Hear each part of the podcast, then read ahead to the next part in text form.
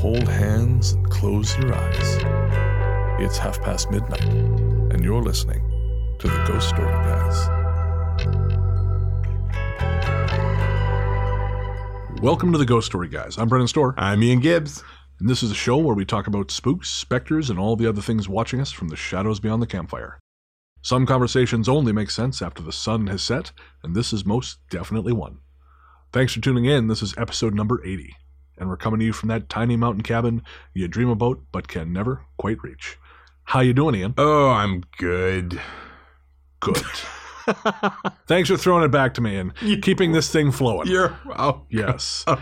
I'm also good. Oh, thank you. I am. I'm pleased to hear that. Yes. I'm excited because this is being released on St. Patrick's Day. Yay! Yes. And in fact, because of this, one, we have stories from Ireland. We're finally presenting our Haunting of Ireland episode. And that is a haunted place. It really, truly is. Yeah. I mean, this is one of the few episodes in recent memory where we've really had to whittle down stories. Like, we had so much stuff, we probably could have done two. That's amazing. Yeah, this was really Anthony's baby, and he found a lot of stuff. But before we get there, you sort of had your own luck of the Irish. I did. It was like winning the food sweepstakes. Yeah, before we came to the studio. Yes. And what we do is every recording, we always order takeout. Yes. That our lovely patrons pay for. It's the only benefit I get. True, it is, actually. Yeah. Because they're helping pay my bills right now. Because my job is garbage. But you can hear more about that on the Cabin Fever episode, which we have just recorded for patrons. Yes, once a month, patreon.com/ghoststoryguys. But anyways, so the patrons pay for lovely patrons pay for a meal, and when Ian's came, it was, well, I'll let you describe it. Sure. Well, I decided to go old school comfort food, so I ordered a restaurant that's famous here in Canada for mostly serving seniors, Swiss Chalet. I ordered a humble quarter chicken dinner with some ribs, and I'm doing keto, so I made sure there were no starches, and that was all I ordered. So the takeout driver appeared, and he handed me two very large bags, and I came in to where Brennan was and said, I think there's something wrong. And he never came back. He didn't. Despite the fact that you unwrapped your meal, and there was enough there to feed a military regiment. There were two meals, plus an order of wings, plus an order of vegetables, plus an extra side, potatoes and gravy, and the buns, and two Pepsis that I did not order, nor could I drink. Somewhere tonight in Victoria, there is a very hungry family. Yes. That are waiting because your gluttonous ass. All they got was a sad little chicken and rib dinner. Well, I feasted like a king. You really did. Once I cut out all the starches, it was pretty diminished. I'm not going to lie. Yeah, that's true. Back in my place, there's still a giant stack of shit even I can't eat. Yeah, bread, potatoes. But yeah, so tonight's episode is Irish in nature, and we have been subsequently blessed. We have. Which is great, because I wanted to focus not on the drinking parts of Ireland, because I feel like that is pretty much all anyone talks about. Kind of overdone. And I really, truly love Ireland. I've been there about 3 or 4 times. And it would not nearly enough. I haven't been in about 12 years, but I loved it there. I would love to go back. And I just don't want to focus on all this Blarney Stone, Leprechaun, and drinking bullshit. I love the idea of getting into the meat of the place with some really scary stories that are specific there. Stories that could only have come from Ireland. And I think that's what we've got. Well, and I think the Irish people thank you for that, because I'm sure they get tired of all the Blarney Stones, four-leaf clovers, and leprechauns too. Oh, Christ, I'm sure, yeah. I can't imagine. Although they have the best I don't give a shit about you attitude that I've ever seen of any place I've been a tourist. True. They will literally tell you to your face how little they think of you, but they do it in such a quick way that you're not entirely sure if they're serious. Right. But spoiler alert, dear listener, they are. They truly don't care. We're going to get to the stories in a quick second, but I want to say make sure to stick around for the C segment where we usually do our patron shout-outs and listener mail, because we will absolutely have those, but we will also have a very special treat. One of our listeners has written a jingle for the Ghost Line. And, of course, the Ghost Line is the number you can call to leave a voicemail for us with your ghost story, or you can text it as well. And some people have started texting us. That's pretty sweet. So make sure to listen all the way to the end to hear the new Ghost Line jingle. But that's all in the future. First up, we have some scary stories from the past.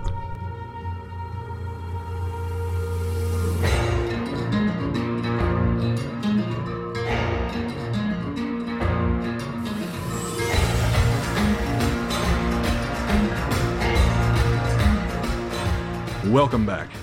As we said before the break, on this episode we'll be telling stories from Ireland. And this one's been percolating for a little while. The guys have been looking through a lot of different resources, including print sources. And some of the stories we have today are from adapted from books. Some of them actually taken directly from books that are out of copyright. And the reason we've done that is because the stories are so... well, basically they're correspondence written to the authors of the book. The one book in question, True Irish Ghost Stories, was written in 1914. And there's a quality to the language that we just don't have anymore. And so I thought, well, why not just take the story directly and tell it in their words? So before we get started, though, have you been to Ireland? No. Been to Scotland, been to Wales, never been to Ireland. Interesting. I've never been to Scotland. Okay. But as I mentioned before, I really, really love Ireland. And one of the things I love about it, again, is the Irish will just tell you they think you're stupid. Right. And I think one of my favorite moments was when we were touring the Jameson distillery.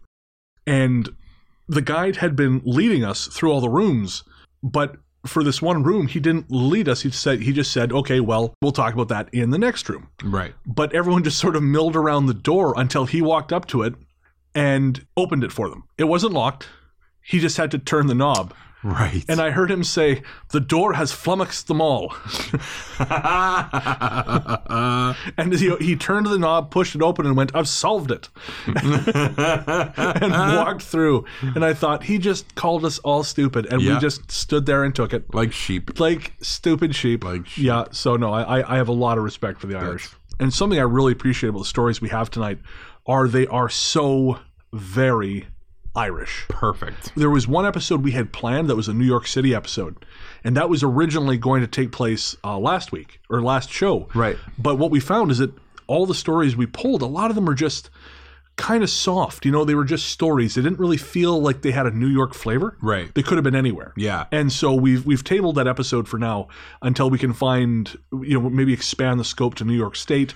Or perhaps we have some listeners who live in New York who, you know, send them in. Or that, yes. Yeah. Speaking of which, I actually had some messages from a listener who does the ghost tour in Greenwich Village. Oh, very cool. Yeah, and she was telling me a little bit about some known famous haunted places in Greenwich Village. So right. Shout out to Katie. Thank you for helping out, because that was really handy. All right, let's get to it. On to the stories.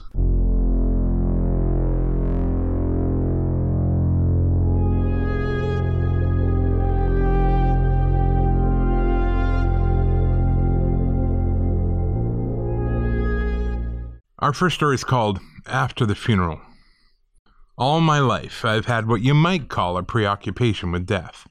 Not that labored wrap myself in black vestments and swan around like a vampire nonsense, but a truly bone-deep sense of connection to those who have passed or are in the process of going.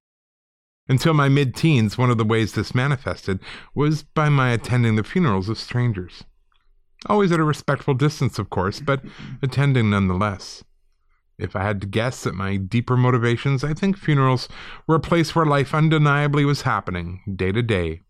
Rolling around my small hometown on a bike, you might forget how close to a sudden end any of us are, but to attend a funeral was to come face to face with tumult, pain, and change. When I was a teenager, my family moved to Dublin for my dad's work, and in time I found myself back in the funeral habit. One summer day, I rolled up on Glasnevin Cemetery, the oldest and largest in Ireland, and headed in. This wasn't my first funeral in Dublin, but it was my first at Glasnevin, so after all was said and done, I toured the place, taking stock of all the crypts and whatnot. When the trouble began, I didn't quite understand what was going on.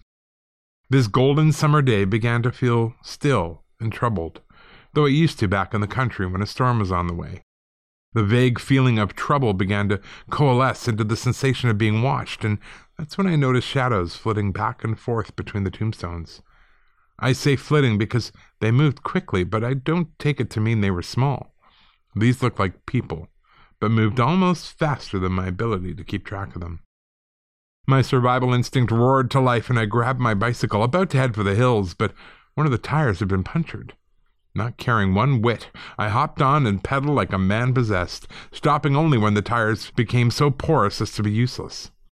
Then I grabbed the bike like it was a wounded comrade and carried it as I made my final dash for the exit. My breath was ragged, burning in my lungs, but I kept that pace up until I passed the gates of Glasnevin. The things turned back then, some of them seeming to sink into the earth itself. My legs were useless at this point, so I celebrated this victory by collapsing in a heap. The shadows were gone, as was my enthusiasm for exploring Glasnevin Cemetery. I continued to attend funerals there until the habit left me a year or two later, but never again wandered off on my own. I'd say, and that's why you never hang out in graveyards, but we're actually going to have stories coming up which are even worse and even better evidence for why you shouldn't do that. Well, I have done that. Really? Yeah, I actually find cemeteries to be quite peaceful places to spend time in. I think they definitely put your little problems in perspective. Fair, yeah, okay, I can see that. Yeah, but there are times when I've thought, oh, time to go. It's definitely time to go. Right. So you feel things shifting? Is that the idea? Yeah, there is a definite energy shift. But I think as long as you're respectful and you're there not gawking, I don't think, on the whole, I mean, it does depend on the cemetery 100%. Right. But on the whole, most cemeteries are places of sort of acceptance of you being there. But yeah, you definitely have to watch your motivations. This is a listener story from Lauren. This story took place last year in Dublin when Lauren and a friend were on vacation. During part of their stay in Dublin, they rented an apartment above the Brazen Head Inn. The Brazen Head is the oldest pub in Dublin, having first opened as a hostelry in 1198. The current building dates back to 1754 when it was built as a coaching inn, and it's considered by those with an interest in the subject to be the most haunted pub in Dublin, maybe all of Ireland. It's there that Republican Robert Emmett and his United Irishmen planned the revolution, the Brazen Head being near not only to the seat of government, but the quay and churches, making it ideal for catching stray gossip. Emmett's preferred room also looked out on the entrance, allowing him to keep an eye out for approaching enemies. In 1803, Emmett was hanged and beheaded over on nearby Thomas Street, and since then it's said his spirit haunts the pub and nearby buildings. Lauren and her friend didn't know any of this history when they booked their apartment, but they'd encountered something paranormal all the same. It started, she says, as soon as they entered the apartment. There was an uncomfortable feeling she couldn't quite explain. When she fell asleep on the first night, she felt the hairs on her arm rise, as if in the presence of static electricity, followed by the sensation of something like spiderwebs settling across her face. Not long after, the foot of the bed began to violently shake and she ran out of her room to stay with her friend on the sofa bed. In the morning, Lauren's friend asked why she hadn't stayed in her own room, but she waved it off. Better, she thought, for only one of us to be frightened. In the days to come, her friend approached her with an admission. Her bed in the living room would shake, but she had no idea why. It was then Lauren shared her own story. The shaking would happen at different times, and were felt only by the people on the bed. They checked online for earthquakes in the area and came up empty. It was the same with their neighbors. No one else in the building they spoke to had experienced anything like it. Whatever was causing the shaking, it was in the apartment with them. And again, that was a listener story from Lauren. And Lauren is actually a waitress in a local food establishment I frequent on a fairly regular basis. But I won't say which. Because you don't want people tracking you down like a dog? Yeah, more, well, I just don't want anyone, I don't want to embarrass her by associating her with this shit show you and I have going on here. Now, is she from Ireland or she was visiting Ireland? She was on vacation in Ireland. Oh, cool. Yeah. She had a great time. And funny enough, she knew about the show because of my t-shirt. Oh, okay. Because I have about 1,000 Ghost Story Guys t-shirts. Yes, you do. And she started listening just sort of on her own and then admitted to me one day, I've listened to about 20 shows so far. Oh, wow. Yeah, and I don't know if she's still listening or if she's caught up, but she told me this about, I want to say December last year she told me the story. Wow. And does she spit in your food now she knows who you are? I would assume so, yeah. I would too. Yeah, absolutely. You take it as a given, No, Lauren's great. And if you are listening, Lauren, thank you so much for the story. But funny enough, that reminds me of a story, and it's from our show, but I can't remember when. It was about people sleeping in a converted school bus in the Arizona desert. It was like some kind of themed hotel. Yeah. And they had something similar. I feel like there was shaking. There was the spiderweb strands. Right. And I've always wondered what the hell that is. Well, the shaking bed thing I've heard a lot of. Oh, totally, yeah. I've even woken up and had that myself. Oh, wow. I thought I was having a seizure, to be honest. But I woke up, because I woke up and the bed was shaking. And I thought maybe it's me. Yeah. But I didn't think I was moving. No. Never any explanation for it. What have you heard? Oh, just frequent. That seems to be the way ghosts enjoy getting our attention. By shaking the bed. By shaking the bed. You could just send me a text. Exactly. Write me a nice letter. That's right. Yeah. Yep. Maybe bring me coffee in the morning, something along those lines. Dear Bozo, I'm in your house. Wear a robe. Yeah, please. Please wear a robe. And stop farting. I may be dead. I can still smell. And so can the guy sleeping outside your window, so be nice. So again, thank you so much for that story, Lauren. Mm-hmm. In the Dark Corners. The house where my family spent most of my formative years was so average, it would be comical if it wasn't, again, so average. We were only the second owners of this little piece of Irish suburbia. And so far as I know, the previous residents hadn't experienced anything in the home apart from the kind of ennui common to people who commute to work in the morning and quietly resent each other at night. Despite its thorough mediocrity, there was something about the house that upset me, and that was being left alone in the sitting room. I tried not to make a show of it, but there was something very wrong with the room's far right corner. At first I couldn't explain it. All I knew was that I didn't care to look at the very bottom of that corner. It was almost like it hurt my eyes. Things escalated from there, to the point where I would be drawn into a sort of trance as the room grew darker, but a sort of strobe light flashed from the corner, blinding me. That's when I would see the little people who lived in the corner. Their fingers were long and sharp, and their bodies visible, but so incredibly thin it was difficult to see where they ended and the shadows began. You could smell them, too. A cruel, metallic taste that wouldn't leave your mouth. It pervaded everything in the air. Odder still was what else I could see in the corner. Behind them, an innumerable amount of perfect white cubes strewn everywhere. God help me, even now, I understand the cubes even less than I do the shadows. And those shadows? They didn't like kids one bit. On the occasions when they became aware of me watching them, they would scratch at my arms. It was painful every time. But once I snapped out of the fugue state or trance or whatever, there would be no physical indication I'd been injured in any way. My parents would never see, hear, or smell these things, and eventually, neither could I. There was no singular event, nothing obvious changed, but one day I no longer saw the people in the corner, and that blissful ignorance has continued into my adulthood. May it always stay that way. All right, so I was going to leave that story until the end of the show, but I wanted to get to it so bad because I actually have some connections to this. Oh, what are they? So the first thing, and you may have experienced this, when it comes to visible haunting, or not visible haunting, but felt haunting, I sometimes have the experience that I can't look directly at it. And like it, and it's the same thing. It almost hurts to look. Interesting. Not actually hurts, but it's unpleasant somehow to behold the thing. Right. And I distinctly remember being in Lind, Washington. And there was a house that was abandoned, and I could not look directly at it. Right. And I mentioned it to a friend of mine who was there, and they said, oh, sure, yeah, I definitely sensed something happening there. But they didn't have the same experience where they couldn't look at it. No. So there's that, but it's the cubes. Now, listeners who've been with us for a while, you'll remember that back in 2017, I believe, I volunteered for a hypnosis thing. Right, yeah. And it was like a past life regression. Mm-hmm. So, and if you listen to episode 9, Goddamn the Shadow Man, there is a clip in there from my session where I talk about my experience with the shadow people. Yeah. Another part of the session, and I've never really talked about this because it just wasn't relevant to anything, I talked about a past life. And I go back and forth on past life regression, and I kind of feel like this particular hypnotist was leading me. Right. But the part that really, really jumped out at me was after I died, I ended up in a place made of rotating cubes. Oh, yes. Bright white rotating cubes. Right. And it was almost like this is somehow, it was really hard to comprehend. Yeah. But it was somehow like building blocks of the world, building blocks of reality. Right. It was almost like a hallucinogenic experience. Yeah. And so to see those turn up here was actually kind of like a gut punch. Yeah. Because I always thought, oh, this is just something I cooked up. Yeah. But then to see it here, no, like this is shared at least. Yeah, there's something to it. Yeah, so the question is why?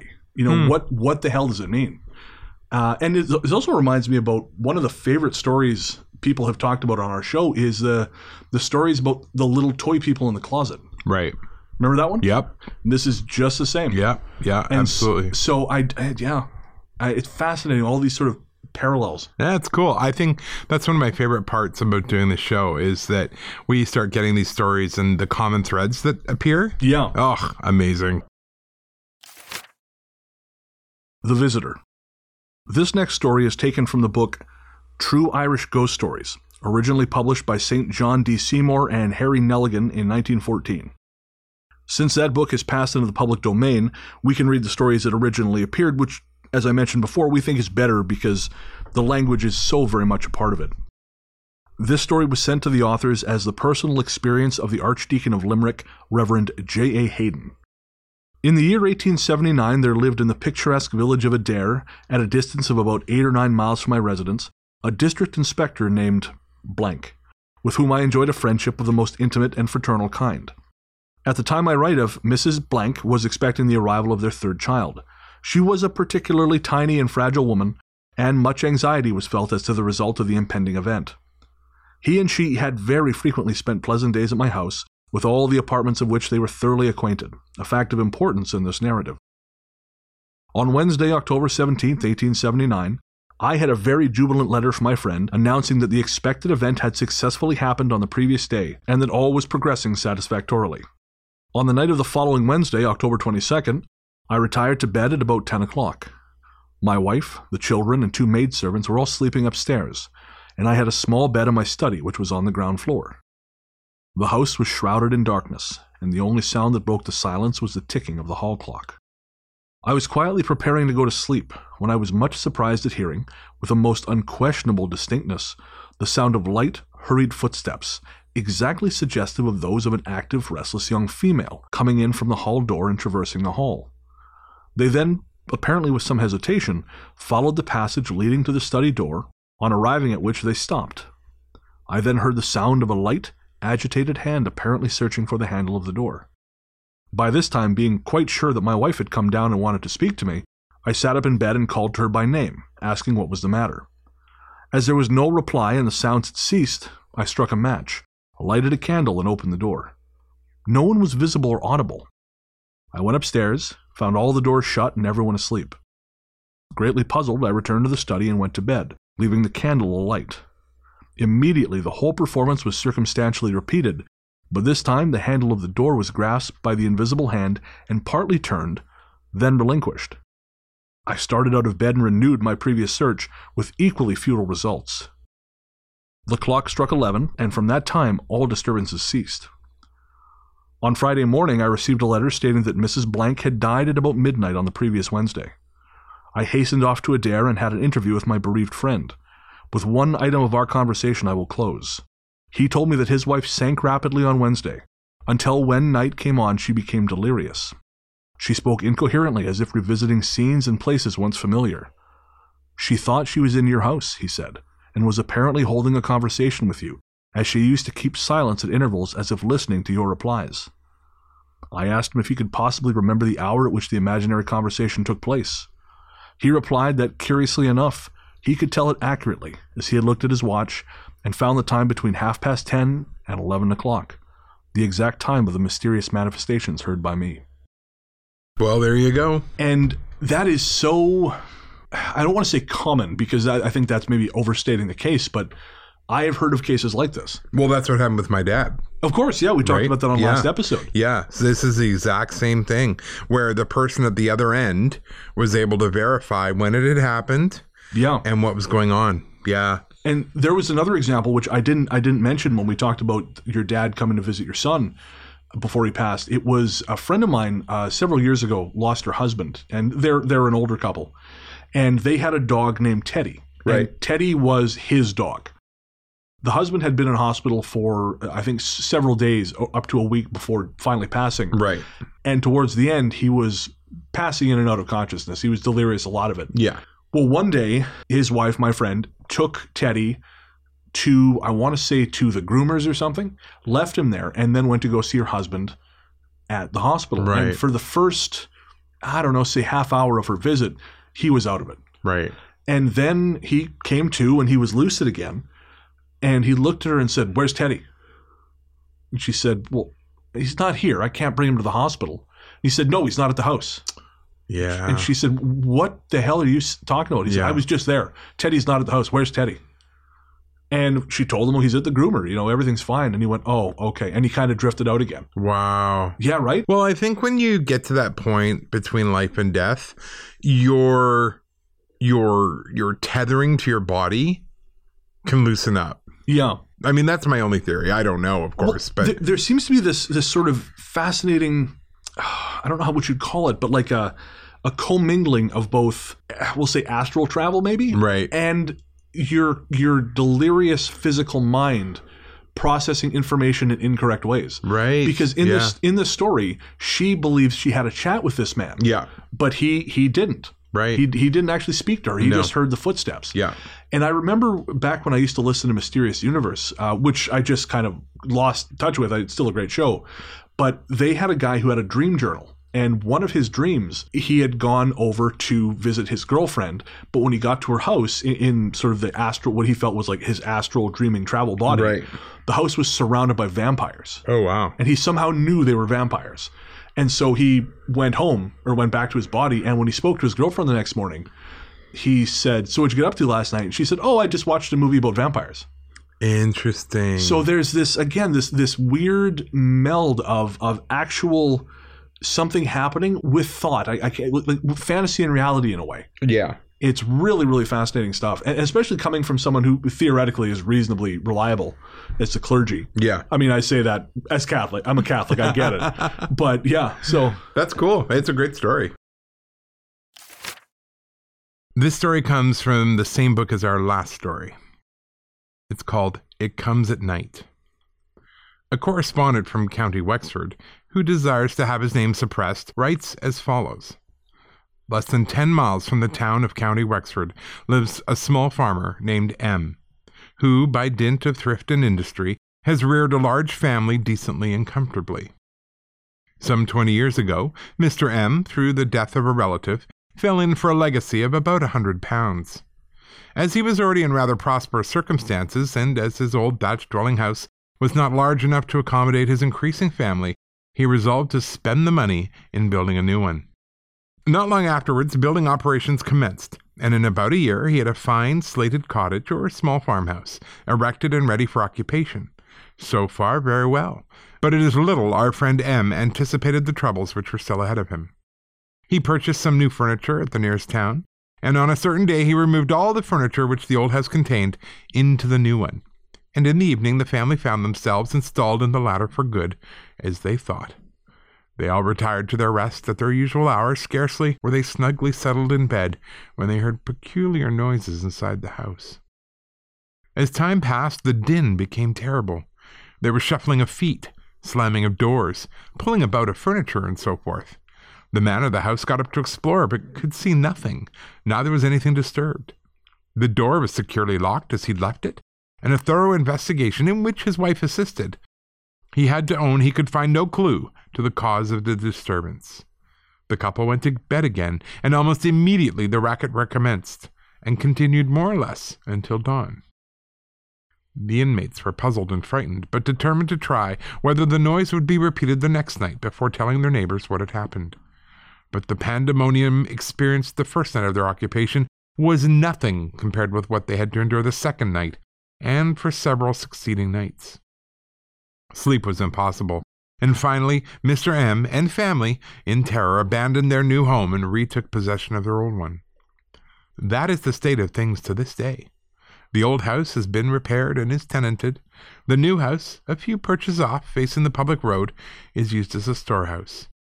The writer has seen it scores of times, and the story is well known all over the countryside.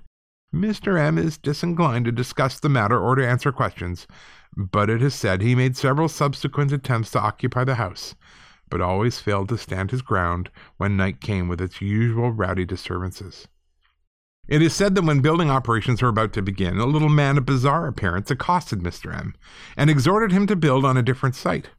Otherwise, the consequences would be unpleasant for him and his. While the local peasantry allege that the house was built across a fairy pathway between two raths, and that this was the cause of the trouble.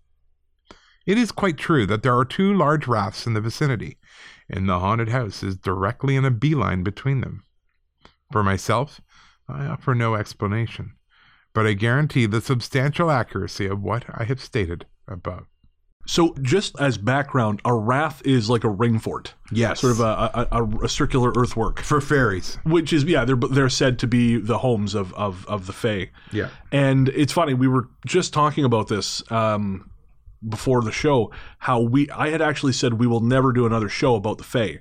After we did episode 27, In the Land of the Fairies, The Digression is King. It was brutal. It was a brutal episode to record. Yeah. We had technical problems, and man... And you said to me, I thought we weren't going to do that anymore when you saw this story. And I said, yeah, I not that I forgot, but I thought, well, one or two stories won't hurt. Uh-huh. Well, this episode has been a goddamn nightmare to record. Yeah.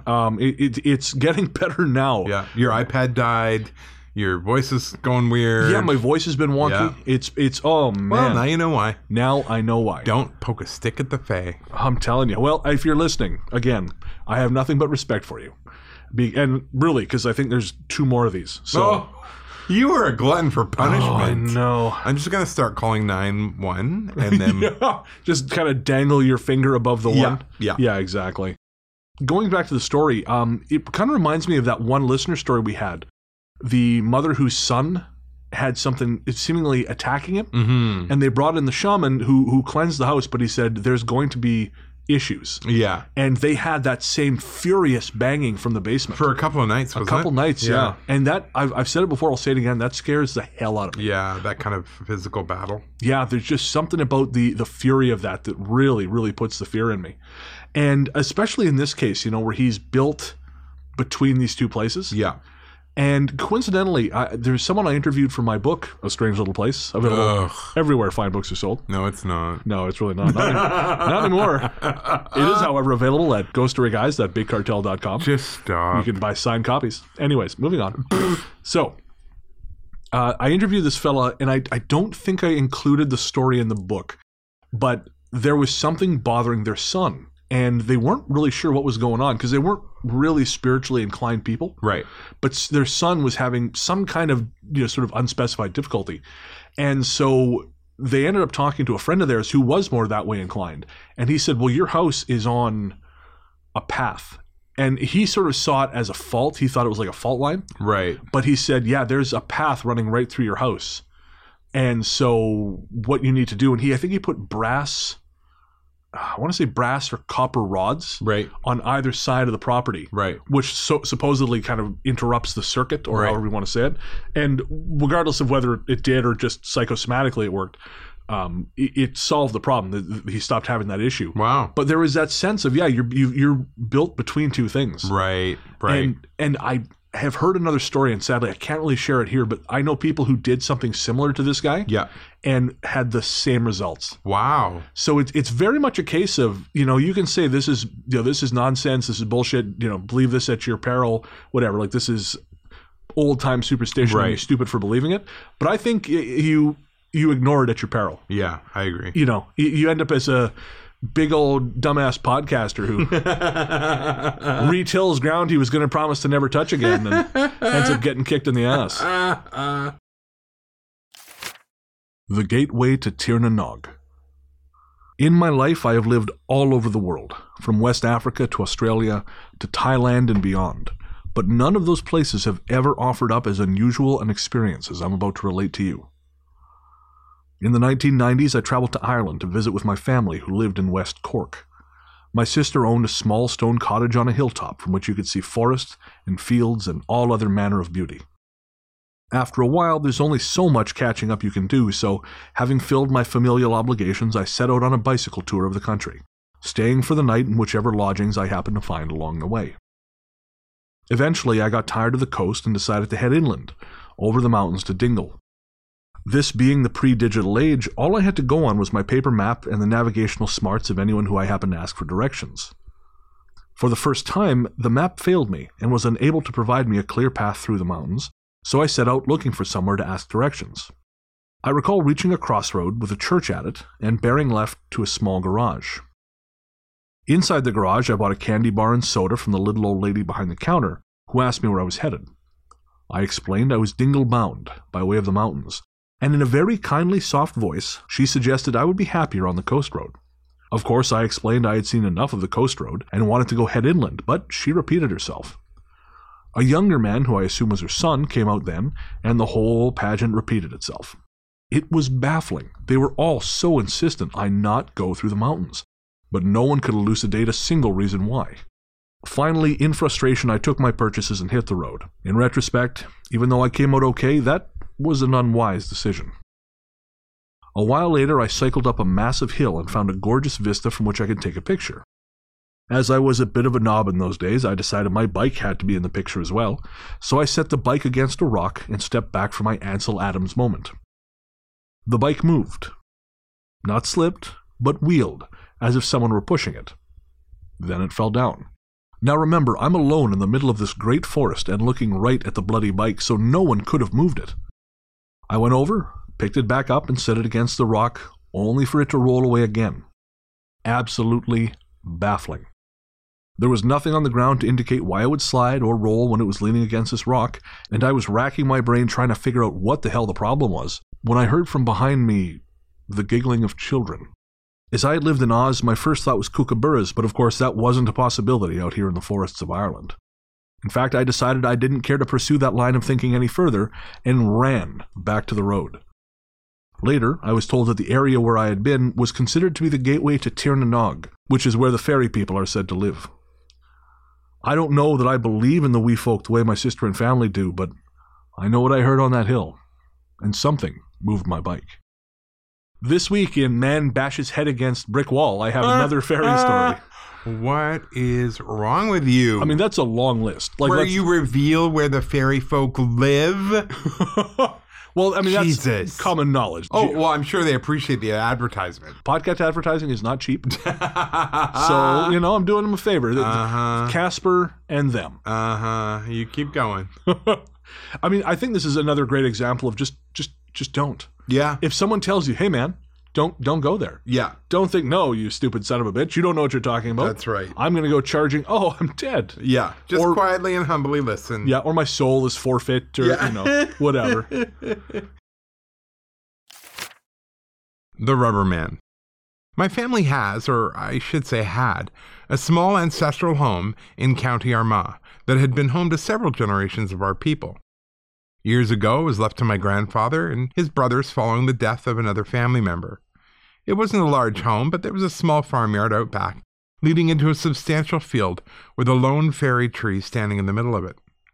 For those of you who don't know, fairy trees are set off by themselves, and some people believe they're an entryway into the world of the wee folk. Generally, the smart move is never to mess with them. It was out by that fairy tree where this happened, sometime after the funeral of the family member who had previously lived in the house. My grandfather and his brothers were out in the field trying to figure out exactly how they were going to deal with this new property, when my grandfather saw someone out in the field. "Who's the fella next to the tree?" he said. At first his brothers couldn't see the man downrange of them, but then the figure was sprinting towards them and they could see. The field was long, but this man or creature or whatever he was bounded toward them incredibly fast, covering far more ground than a mortal man could. My grandfather and his brothers turned and ran out of the field, pausing only to look back after they had run out of breath. The figure was gone. They took to calling the thing the Rubber Man because of the way it had almost bounced its way across the field. That wasn't the end of the strangeness. One of the brothers would periodically stay in the house, but only if he had company, because doors would slam and there'd be a banging on the walls, sometimes so loud the neighbors heard. Finally, there came a time when the house was in need of repair, and my grandfather decided to do the work himself to save money. During the project, he knocked down a wall, and in the process of doing that, he discovered a door had been covered up. Grandfather thought this was odd, so he told one of his brothers about it, the same one who disliked staying in the house alone. And he made my grandfather promise to not open the door. "Please," he said, "just plaster over it and seal the bloody thing back up." My grandfather did as he was asked. See, now that is a wise man. I was going to say, in this instance, someone told him, "Please, just seal it," and he did. Yep, no questions asked. No, that's amazing. Not only will I plaster it over, I will brick it up. And then I will plant a bomb in the house. And set the rest of the house on fire. Yep, yeah, absolutely. Absolutely. And then I will salt the earth where it burned so that nothing may grow there. That's kind of interesting, though. Oh, it's fascinating. Yeah. And I mean, that's a thing. I mean, of course, this is just a door, but the concept of fairy doors. Yeah. You know, this is not a new thing. And what's interesting is every now and again, you know, when I find myself near kind of a new agey publication, sometimes you'll see these people who talk about why you should have a fairy door because they're fun and they're this and they're that. And yeah, no, not necessarily. You know, you're sort of playing with. It's a bit like a Ouija board. Yeah, you don't know exactly what you're opening yourself up to. Yeah, you know, we think of them as these. You know, tiny, twee little things, but, you know, according to the legend, which are so similar to things like legends of Jinn, you know, you're dealing with an entire other civilization. Right, that you don't understand. Exactly. Yeah, and can very easily piss off.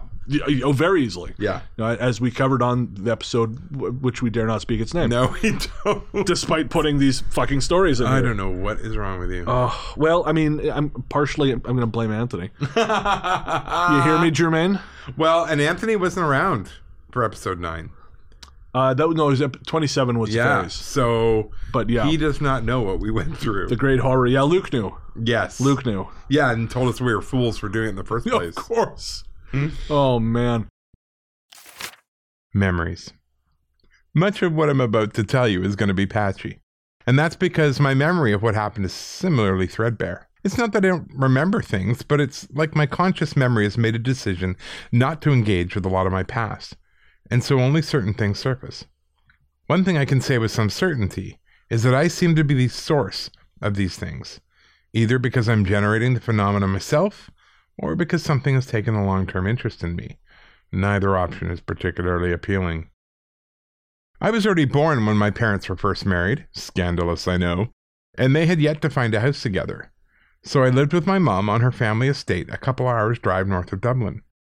The house was not home not only to us, but to my granny and 3 uncles, all of whom had lived in peace and quiet until I arrived. According to them, the 5 of them would be in the living room watching TV, when they'd hear my infant self laughing from the other room for no apparent reason. The laughter would often turn into furious crying, and then screaming, during which something would tear clothes from the closet in the room and hurl them on the floor. At that time, I was barely able to lift my own head, so I couldn't be blamed for the mess that always followed these episodes, and they happened on a semi-regular basis. On another occasion, one of the uncles came home early one day to find a dog sitting on the staircase, blocking him from going upstairs. We did not own a dog, nor to the best of our knowledge did any of our neighbors, most of whom were reasonably distant. At the time, I was being babysat by another aunt, who neither saw nor heard any such animal. There were other things as well, but as I mentioned, they fade in and out like a distant radio signal. I know my granny was physically attacked by something from the wardrobe, though she never got a look at it. She just knew something struck her. Supposedly, a whirlwind of dust appeared in the house from nowhere, and even the priest who had been summoned to bless the place had his candles blown out. The reason I think all of this had something to do with me was the fact that both before and after we lived there, the place was completely free of this strangeness. In fact, not long ago, I had occasion to talk to the current owner of the land, and he was baffled by my asking after any kind of weirdness on the land. As for me, things have continued apace and taken a bit of a turn recently. I've had these recurring dreams about a house, unknown to me, where static electricity hums in the air. It's watching me, I know that much, but as long as it maintains its distance, I don't mind. Lately, however, the static has been advancing on me just a little more each time. My waking hours are often occupied by a single thought, the question of, what happens when the static finally reaches me? I have no answers as yet, and time appears to be running out.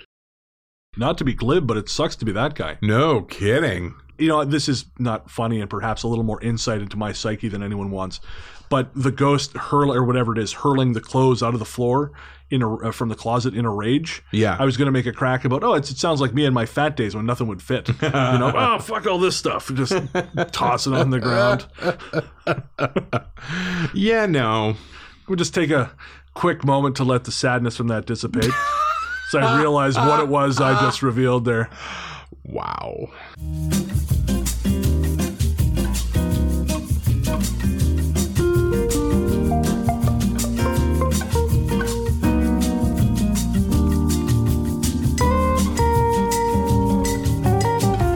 And we're back, and let's never speak of that again. Agreed. This has been a weird record, man. This has been weird. Ghosts in the Graveyard. Should you be inclined to go looking for it, you would find Friars Bush Cemetery on Stranmillis Road in Belfast, not far from Queen's University. It's a small place, no larger than 2 acres, but it has a long, infamous history. The name itself comes from a friar who was murdered there sometime around the turn of the 18th century, and until 1869 the victims of cholera, plague, famine, and all other manners of unpleasantness were also interred therein, often anonymously. The burial mound known as Plaguey Pit is believed to be home to thousands of the dead, their bodies burned to prevent the spread of infection. It is a grim, solemn place, and yet when we were children we would play there, a game called Ghosts in the Graveyard, no less. The game was hide-and-seek, but with the hiding done behind enormous gravestones, with a kind of disregard for mortality only children can muster. Our favorite time to play it was at night, when we would sneak out of our houses and ride bikes to Friars Bush.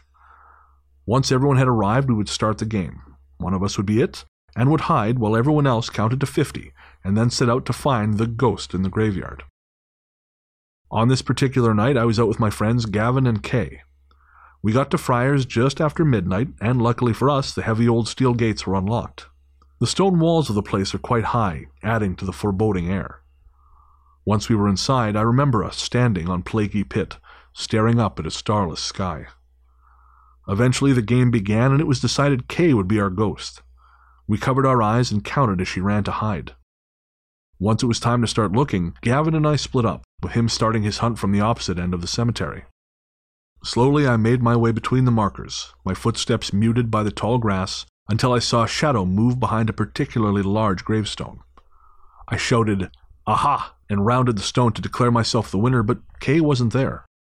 Then I saw her shadow again, a short distance away, darting from grave to grave in an attempt to keep hidden as she made her way towards the center of Friars Bush and Plaguey Pit. Knowing there was no more cover between one side of the pit and the other, I decided that would be when I surprised Kay and won the game. From a distance I saw her shadow dash across the open lawn before hiding again behind a marker and staying there in a low crouch.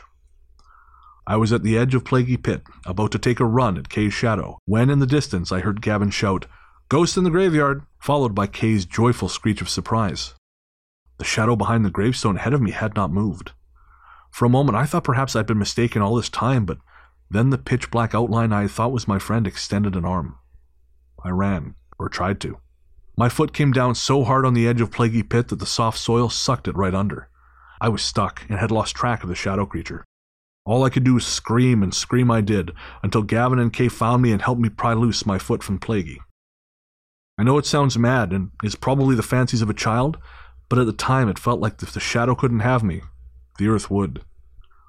That was the last time we played Ghosts in the Graveyard. As my grandmother would say, no shit. That would have been the first and last time for me. Holy man. Hey guys, let's go to the graveyard and play tag. No, I'm good. Yeah, I'm going to play the Xbox. Yeah. You guys go ahead, bring me back and kick out. Yeah, there are few things that frighten me as much as this doppelganger idea. Yeah. The idea that you see someone familiar and you're about to interact with them and realize it's not them. Yeah. And to do that at night in a goddamn graveyard. Whoa. Which is a locus for weird stuff, because the story after this is also from Friars Bush. Right. And I think is worse. Wow. Considerably worse. All right, well, let's get to it. All right. The Thing That Cried. A long time ago, I lived near to Friars Bush Cemetery, and I'll tell you straight off, I never liked the place. I've never been the superstitious sort, but that place felt all the way bad, and every time I had the misfortune of venturing too close, it gave off an awful sort of chill. It was a particularly stormy day when I decided it was time to change neighborhoods. The rain had been lashing down all day, and I'd been hiding out inside the house with a stack of books and a pot of tea. Around 9 or 10 p.m., the rain finally slacked off, but the wind remained, and it was among all that howling I was certain I heard a baby crying. Putting my book down, I listened more closely, but the sound tapered off, and I decided it must have been either a figment of my imagination or the wind. Whichever it happened to be, it was of no consequence, so I went back to my reading. Finally, I headed for bed around 11 p.m., and that's when it happened again. This time, the baby's wail was closer and louder, enough to cause my ears physical discomfort. Now, I'm no fan of children, but the idea of a child being lost out in the fury of that storm was too much. So I got dressed, grabbed my umbrella, and went outside to see whether I was overreacting and some fool had taken their child for a walk in the storm of the century. Outside was a maelstrom. The wind howled and moaned, whipping the rain sideways, until it was a steady stream of icy needles hammering into my face and jacket. I followed the sound of the wailing for a few minutes, my vision obscured, until I realized I'd arrived at the edges of Friars Bush. To say I was unenthused by this is putting it mildly.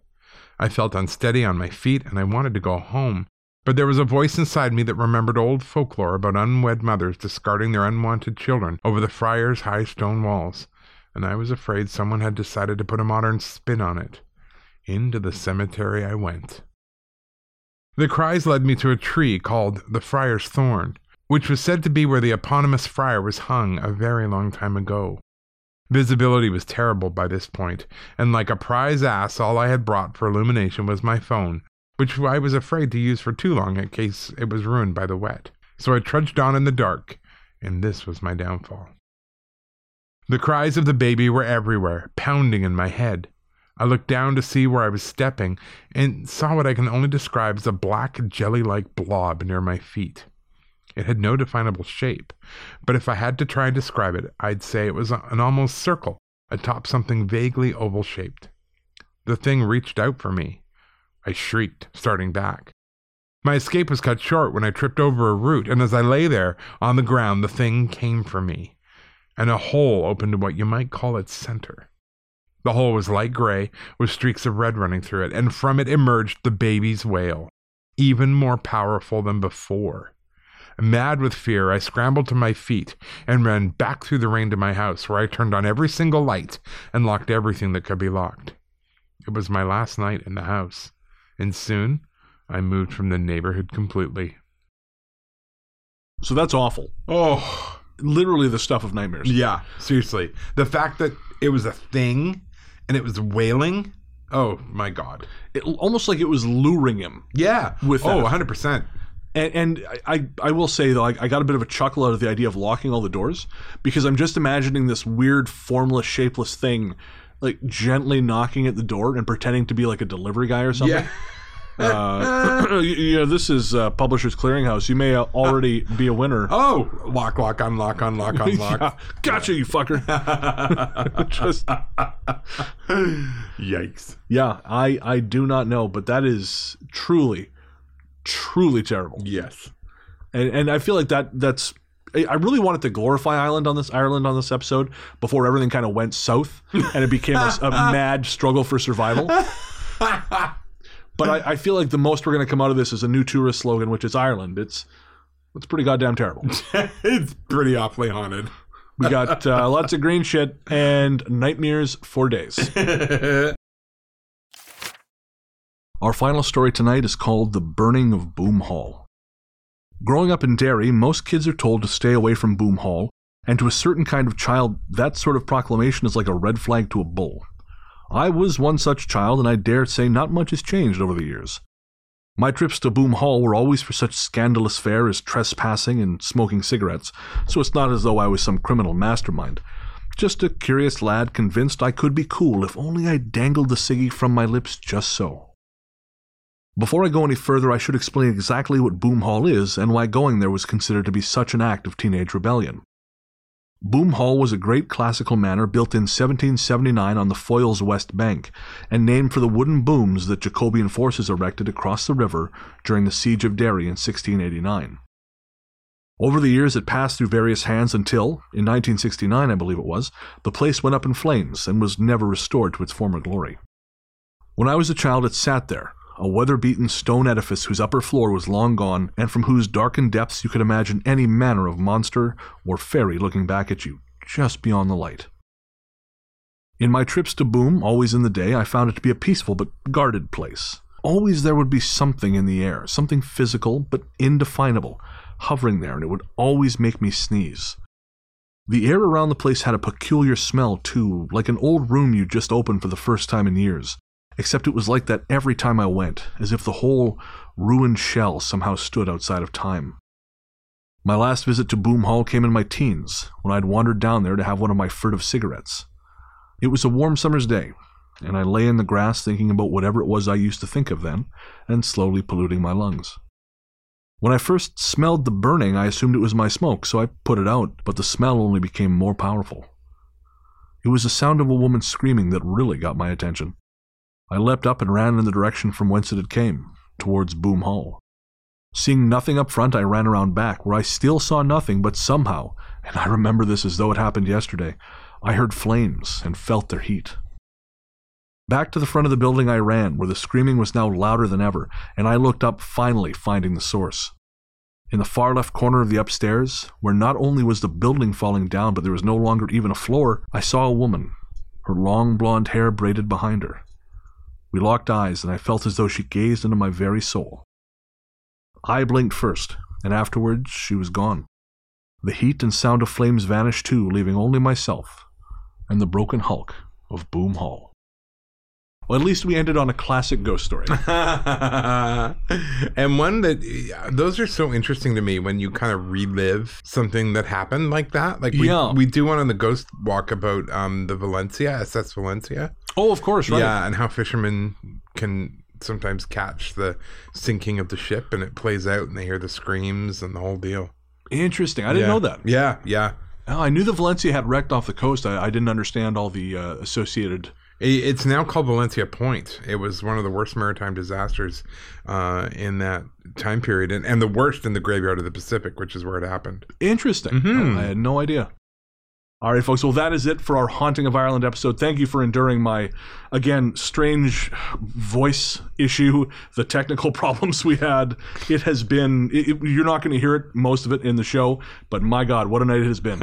Well, and have a happy St. Patrick's Day. Yes, absolutely. Yeah. From the sound of it, there aren't going to be a lot of parties or parades. But well, no, but you can always get one of those mint shakes. Shamrock shake. There we go. From McDonald's. Absolutely. Yeah. All right, we'll be right back with our patron shoutouts and listener mail.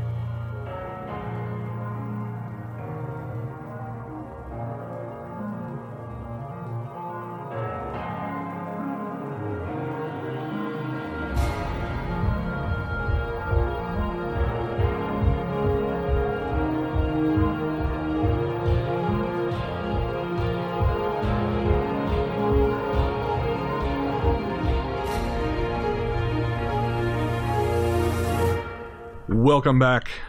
Thanks, as always, to the rest of the team, Luke Greensmith, Anthony Germain, and Sarah Kent for their work on this and every episode. We really, truly couldn't do it without you.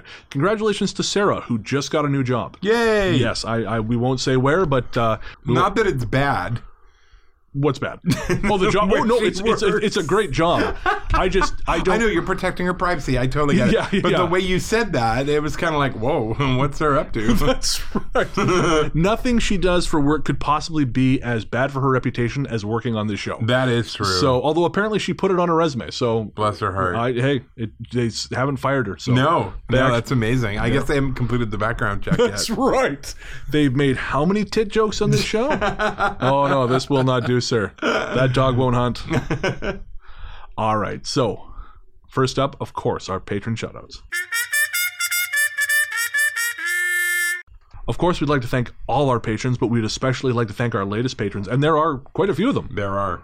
So big thanks to Stella, Peanut Butter and Jeff, Diana, Claire Iona, John Varner, Cassie, Edward Cortinas, Jennifer Petty, Danny Veniklassen, Trent, Kirsten Wamitchell, Kathy, Maggie Reed, Jennifer Sharko. Thank you so much for all your support, guys. We can't tell you how much we appreciate it. We are so grateful. Oh, man. Again, patrons pay for our recording food, and quite frankly, right now, you're helping pay for Bren's regular food, because work is slow. Slow. Yes, so thank you so much for your support, and thank you to everyone who listens. I mean, we appreciate the patrons who actually pay and make the show possible, but we also appreciate you listening. It's just really cool. And thank you so, so much. If you want to join the team, head on over to patreon.com/ghoststoryguys. That's patreon.com/ghoststoryguys. We have tiers at the $1, $5, $10, $20, and $50 levels, and you get access to all kinds of cool shit.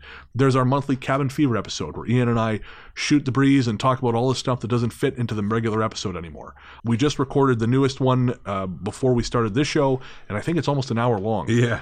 So if you look at the back catalog, there are hours of bonus content that you get access to at the touch of a button once you subscribe. There's also an exclusive patron-only sticker designed by Vancouver Island artist Wanda Frazier.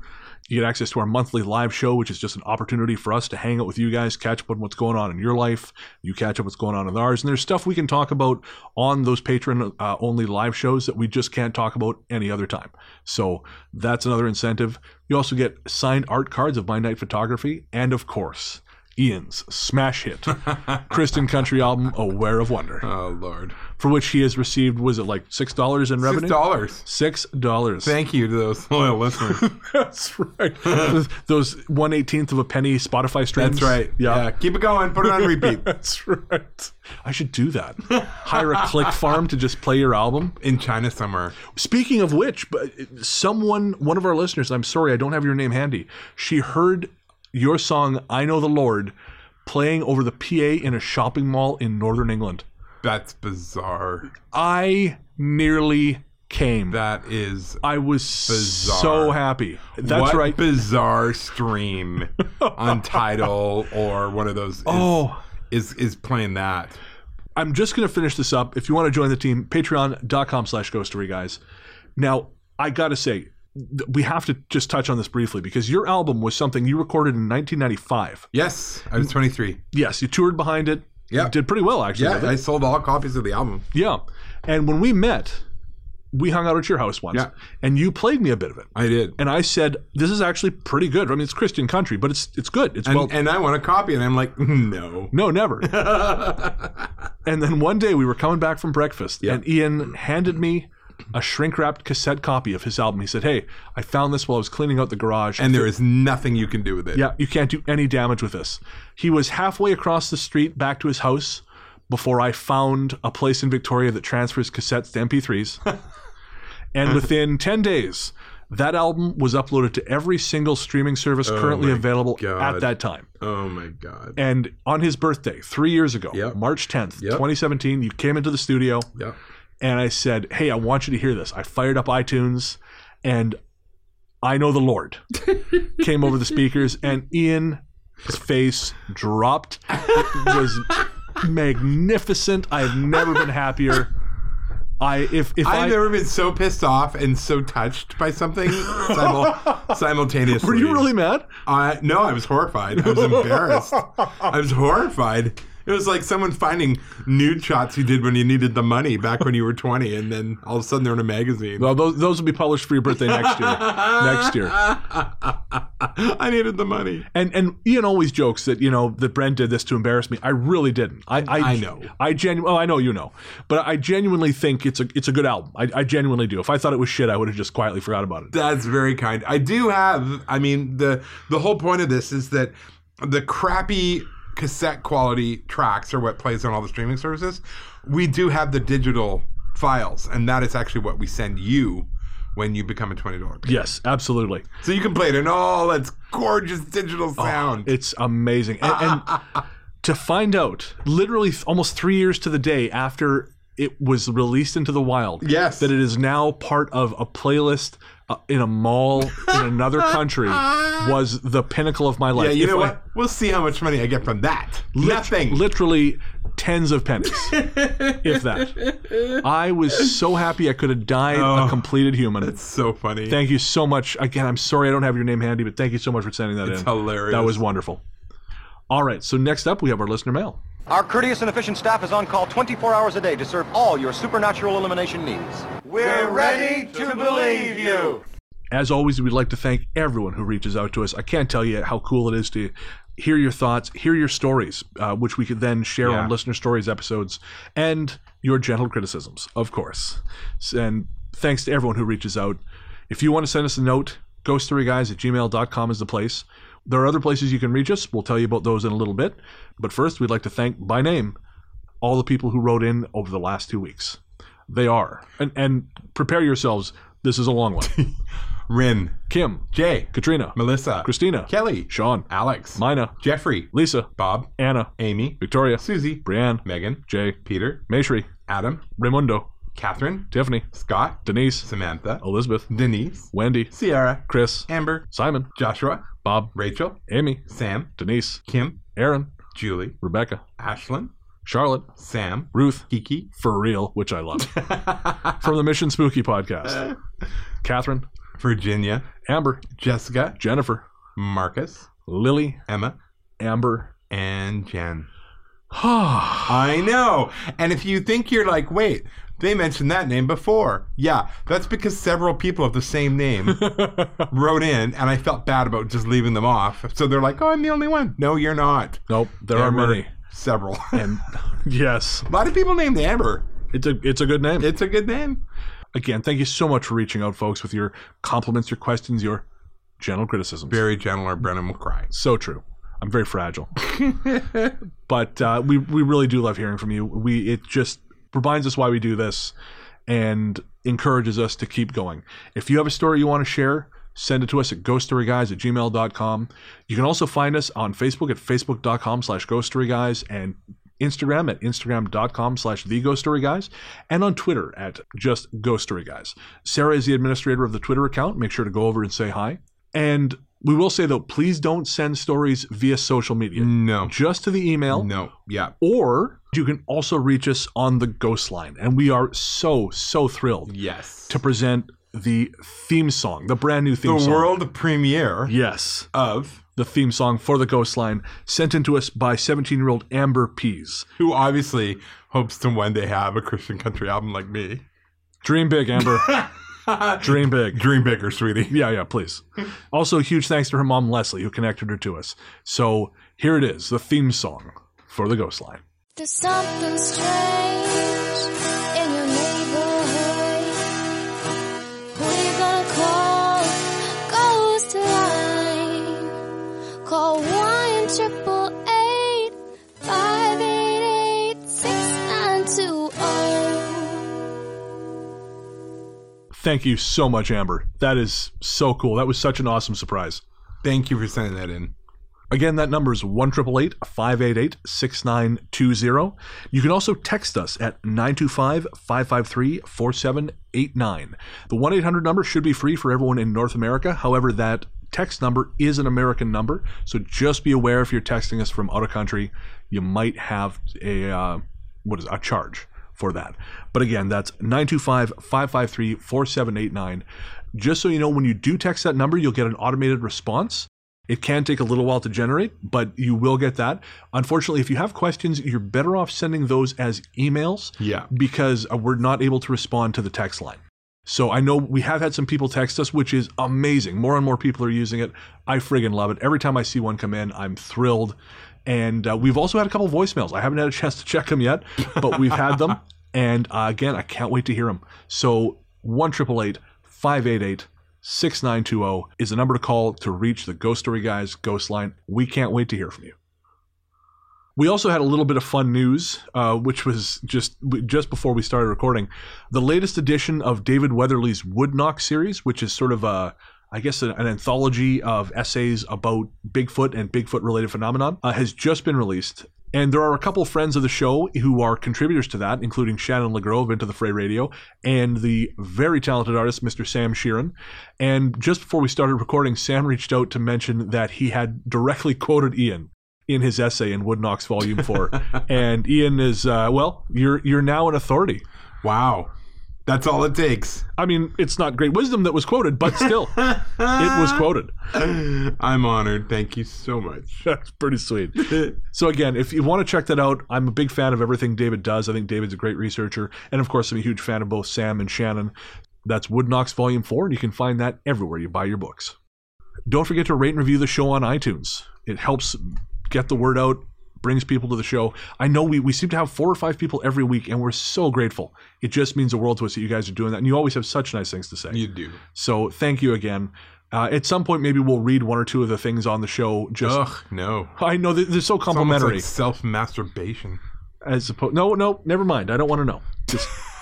This is Nope, just... If you have a couch with strong enough arms. Oh, Jesus Christ. You live in a nightmare world. I do. And I am trapped here too. Oh, I do want to say thank you to everyone who sent me birthday wishes. That was very kind. Yes. And Brennan, your constant harassment through Instagram was also appreciated for my birthday. That filled the day with sun and joy. Yeah. Well, yes. Thank you. But mostly thank you to all the listeners who took the time to just say hey and happy birthday. Absolutely. It was awesome. No, you guys are the coolest. Speaking of birthdays, before I start shilling our merchandise, I want to send out a belated happy birthday to our listener, Lucy. Her mom, Samantha, bought some books from us for her birthday, and she also got a Ghost Story Guys shirt. And her mom sent in some pictures. Lucy, happy birthday. We Definitely. Are thrilled to have you listening to the show. Scares the shit out of me, I don't mind telling you, because some of the stuff I say, man, it worries me. It's horrible. I try not. It keeps me up at night sometimes. But I like to think I'm preparing you for the world at large, Lucy. That's... Oh, yeah, that's your role. Yeah. I'm preparing children for how horrible the world is. I'm like Mr. Miyagi, but for F-bombs. Anyways, happy birthday, Lucy, from both of us. If you want to pick up some Ghost Story Guys merch, head on over to ghoststoryguys.redbubble.com. We have all kinds of designs from a lot of talented artists, including Canadian artists Becky Campbell and Wanda Frazier, and American artist Bob Vasquez. We also have actually a really fantastic new design featuring Ian's cat, Randy. Randy the Devil Cat. Yeah. It's just finished by Bob. It's only available in sticker, but it is there. So that's all at ghoststoryguys.redbubble.com. If you do buy a piece of merchandise like a shirt or a mug or a poster or something, make sure to send us a copy of your receipt to ghoststoryguys@gmail.com. Or text it to the Ghost Line, I guess. And we will send you a Ghost Story Guys logo sticker as a thank you. Again, just for the record, that's only for the larger pieces of merch, T-shirts, mugs, and so on. Again, just send us a copy of your receipt and we'll send that over. If you want to pick up signed copies of our books, head on over to ghoststoryguys.bigcartel.com. And then, again, we can sign it, personalize it, send it out to you. We also have pins and postcards with my night photography. Again, that's ghoststoryguys.bigcartel.com. Our theme song, Radio, Into the Darkness We Go, is composed and performed by Peter of Pizzanta Music. You can find more from him at soundcloud.com/therealpizzantamusic. Our story's theme is The Future Belongs to Them Now by Hexxagram. You can find more from them by searching for Hexxagram on all your major streaming platforms. That's Hexxagram with 2 X's, not 3. And if you sign up as a patron at the $10 level, you get both those songs as ringtones in MP3 format, and those songs are not available to stream anywhere else. That Hexxagram track specifically is exclusive. You get that by becoming a patron. All other music and sound effects on this show are provided courtesy of Epidemic Sound. If you're looking for PodSafe music or sound effects for your next project, head on over to epidemicsound.com and check them out. I guess that's going to do it. I think it is. We'll be back in 2 weeks with another show, and a better show. One with no face stories. Yes. Please. I promise. Okay. And until then, into the darkness we go.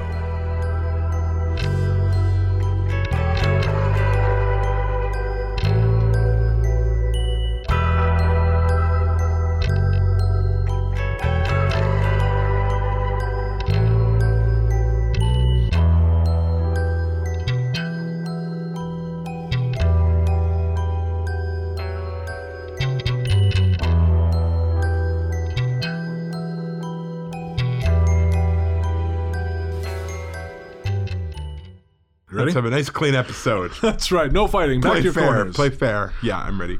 Enough hate crime and it's time to party. I waited in that cemetery 6 years to make that joke. Maybe do that again because you started to read it in an Irish accent. Oh shit, did I? Yeah. This story is called Condoms Are Lame. Well, the dumb thing is I started, and I may have talked about this before, I love colored lights. Right. So I bought an LED strip to go around the balcony doors. Sure. And you can program it to be whatever color you like pretty much. Well, I have it on red. Red's nice and cozy, comfy. Well, the downside to this is that... Looks like prostitutes work in your apartment? Well, that or I'm in the ninth circle of hell. And so I'll be lying on the couch at midnight in this red glow with all the other lights off, watching a horror movie. Why would you do that? Come on. Well, because I'm not going to change the color of the lights just for the movie. Ugh.